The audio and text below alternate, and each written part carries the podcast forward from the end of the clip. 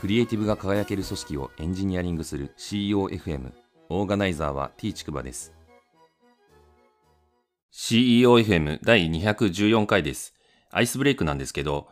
国立感染症研究所というところがですね、クラスター事例集を公開されていました。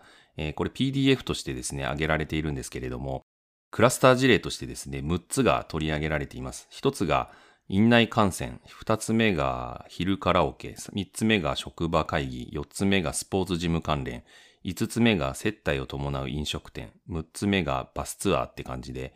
この6つが取り上げられていました。まあ、これを読んで私は思ったんですけど、まあ、自分だったらですね、気をつけるのはスポーツジムぐらいだなっていうふうに思ったんですけれども、実際スポーツジム関連のクラスター事例を見るとですね、共通の更衣室で感染が起こったっていうふうに記述があったので、まあ、私が行ってるスポーツジムはですね、共通の更衣室はないので、えー、一人専用みたいな感じなので、まあ、とりあえずは大丈夫そうかなっていう感じなんですけれども、あとマスクをですね、必ず着用しないと入れないっていうのもあって、えー、あとはまあ、長いをしないっていうことも書いてあったので、まあ、その点はちょっと気をつけないとなっていう感じで、えー、思いました。まあ、いずれにしてもですね、これを読むと自分の行動パターンに照らして対策を考えられるので、えー、ちらっと見ておくのをお勧めかなっていうふうに思ったので紹介をしました。本日の配信テーマなんですけど、体験はなぜ人の魂を揺さぶるのかという話をしたいと思います。えー、理屈よりもですね、体験の方が重要だというふうに感じることが少なくないって話なんですけれども、まあ、よく私はですね、理動ではなく感動だというふうに言うんですけれども、人が動くときにですね、理屈で動く理動ではなくてですね、感じて動く感動だということで、人の行動の源泉になるのは感情だっていうことをよく言ってたんですけども、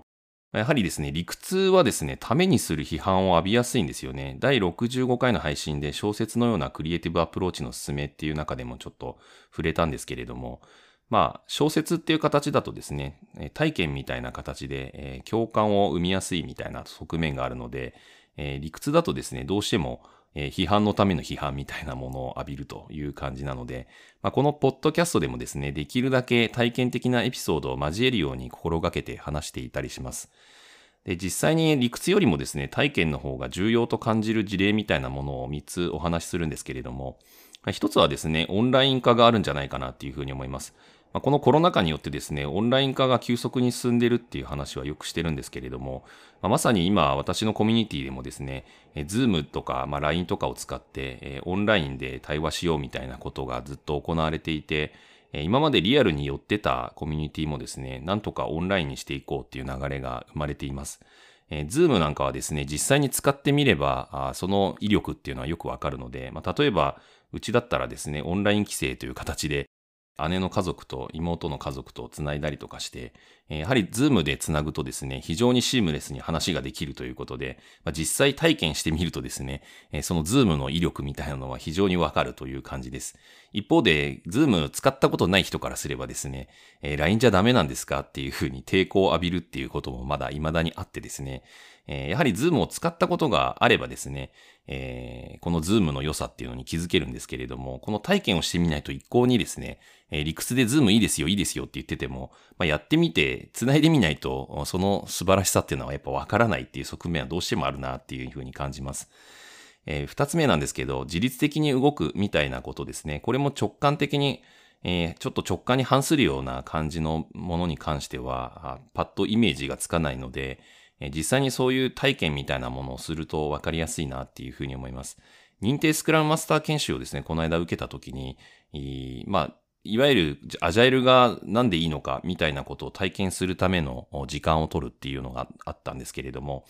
まあ、一人一人のですね、ポインターがあって、そのポインターをですね、えー、自分が心の中に決めた二人の人を決めて、で、その二人の間の中間地点に自分のポインターが来るように調整してくださいっていうのを参加者全員でやるっていうふうに、で、同時でやるんですよね。で、そうすると、え誰もコミュニケーションしないけど、他の人が動いてるのを見て自分も動くみたいな感じで自律的に動くっていう、その自律的に動くことの、まあ、研修の一環として、えやると。で、これを一人の人に情報集約してやっていくって言うとすごく時間がかかるので、え自律的に動いた方が早いよね、みたいなことの研修としてやりました。まさにですね、こんな感じで実際体験してみると、えー、一人一人が考えて動く方が早いよっていうようなことがですね、えー、体験的に分かったりするという感じです。今日の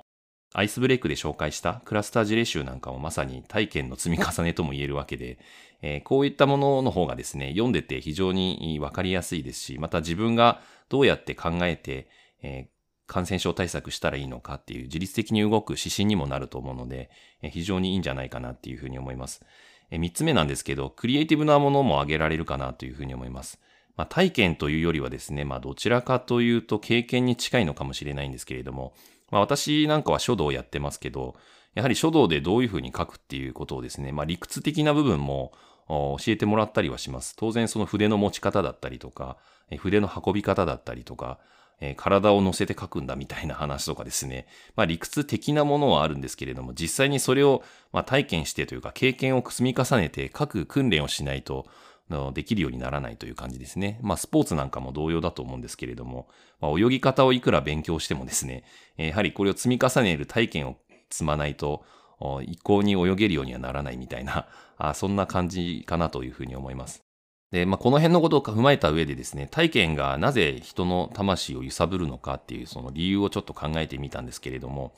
まあ、一つはですね、体験から何を感じるかっていうのは否定できない部分があるなっていうふうに思います。まあ、体験をしたその当人がこういうふうな体験を通じて感じましたっていう言葉と、またその体験をですね、聞いた人がどう感じるかみたいなことって、まあ、それぞれが感じているんですけれども、まあ、その感じたことに関して否定するっていうのはもう人格否定とも言えるので、いや、それは違うんじゃないって言いづらいんですよね。えー、ていうか、まあ言えないという感じなので、えー、この体験で感じたことっていうのは、やっぱ実感値として一つ正しさがあるなっていうのを思います。二つ目なんですけど、体験から得た共通認識っていうのはやはりブレないことが多いんですよね。先ほどのズームの例なんかまさにそうなんですけど、実際にズーム使ってみて、ああ、便利だねっていう風に感じたっていう、その共通体験みたいなものって、えー、みんなやっぱり醸成されててですね、その認識っていうのは結構強烈に根付くみたいなところがあるので、えー、まあ、この辺は体験がやはりこう人の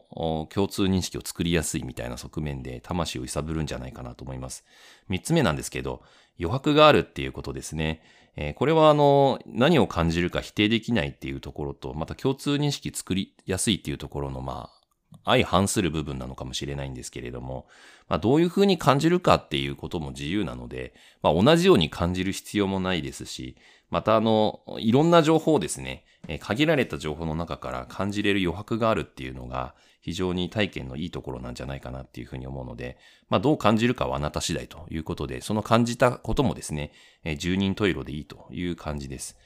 えー、まあこのあたりのことを踏まえて、私自身はですね、体験を共有し合える場を提供していきたいなっていうふうに思っているんですけれども、まあ今はですね、これまで結構リアルでの場でこういう体験の共有会みたいなことって行われてたものがですね、このコロナ禍によってオンラインに移行したりとかしてる場面もちょいちょい見かけるので、まあ、できるだけこのオンラインでもですね、こういう体験を共有し合える場みたいなものを提供するのに貢献していきたいなっていうふうに思っています。体験をまあ共有するアプローチとしてはですね、やはり対話が最適だと思うので、まあ、この対話の場を設けるっていうことを、まあ、いろいろと促進していきたいなっていうふうに思ってるんですけど、まあ、対話の本質っていうのはやはり双方向性かなというふうに思います。またあの体験にはですね、えリアルタイム性も重要なポイントで、その時こう感じたみたいなこととか、えあの時こういうことがあったんだよみたいなのって、やっぱ速報性みたいなの大事だったりするので、まあそういうリアルタイム性みたいなものもですね、えー、大事にしていきたいなっていうふうに思います。まあこういうことを考えると、まあ場を提供するっていうことに尽きるんだろうなっていうふうにも思うんですけれども、コミュニケーションが、まあ、なかなかリアルでたくさんの人数を集められないっていう中で、やはりオンライン化するのっていうのは避けられないというところで、この対話的なアプローチで、双方向性とリアルタイム性みたいなものをですね、有する場をまあ提供するっていうのは結構価値があることなんじゃないかなっていうふうに思っています。第214回の配信は以上です。ご意見ご感想などあれば、ツイッターアカウント t ちくばまで、ハッシュタグは CEOFM です。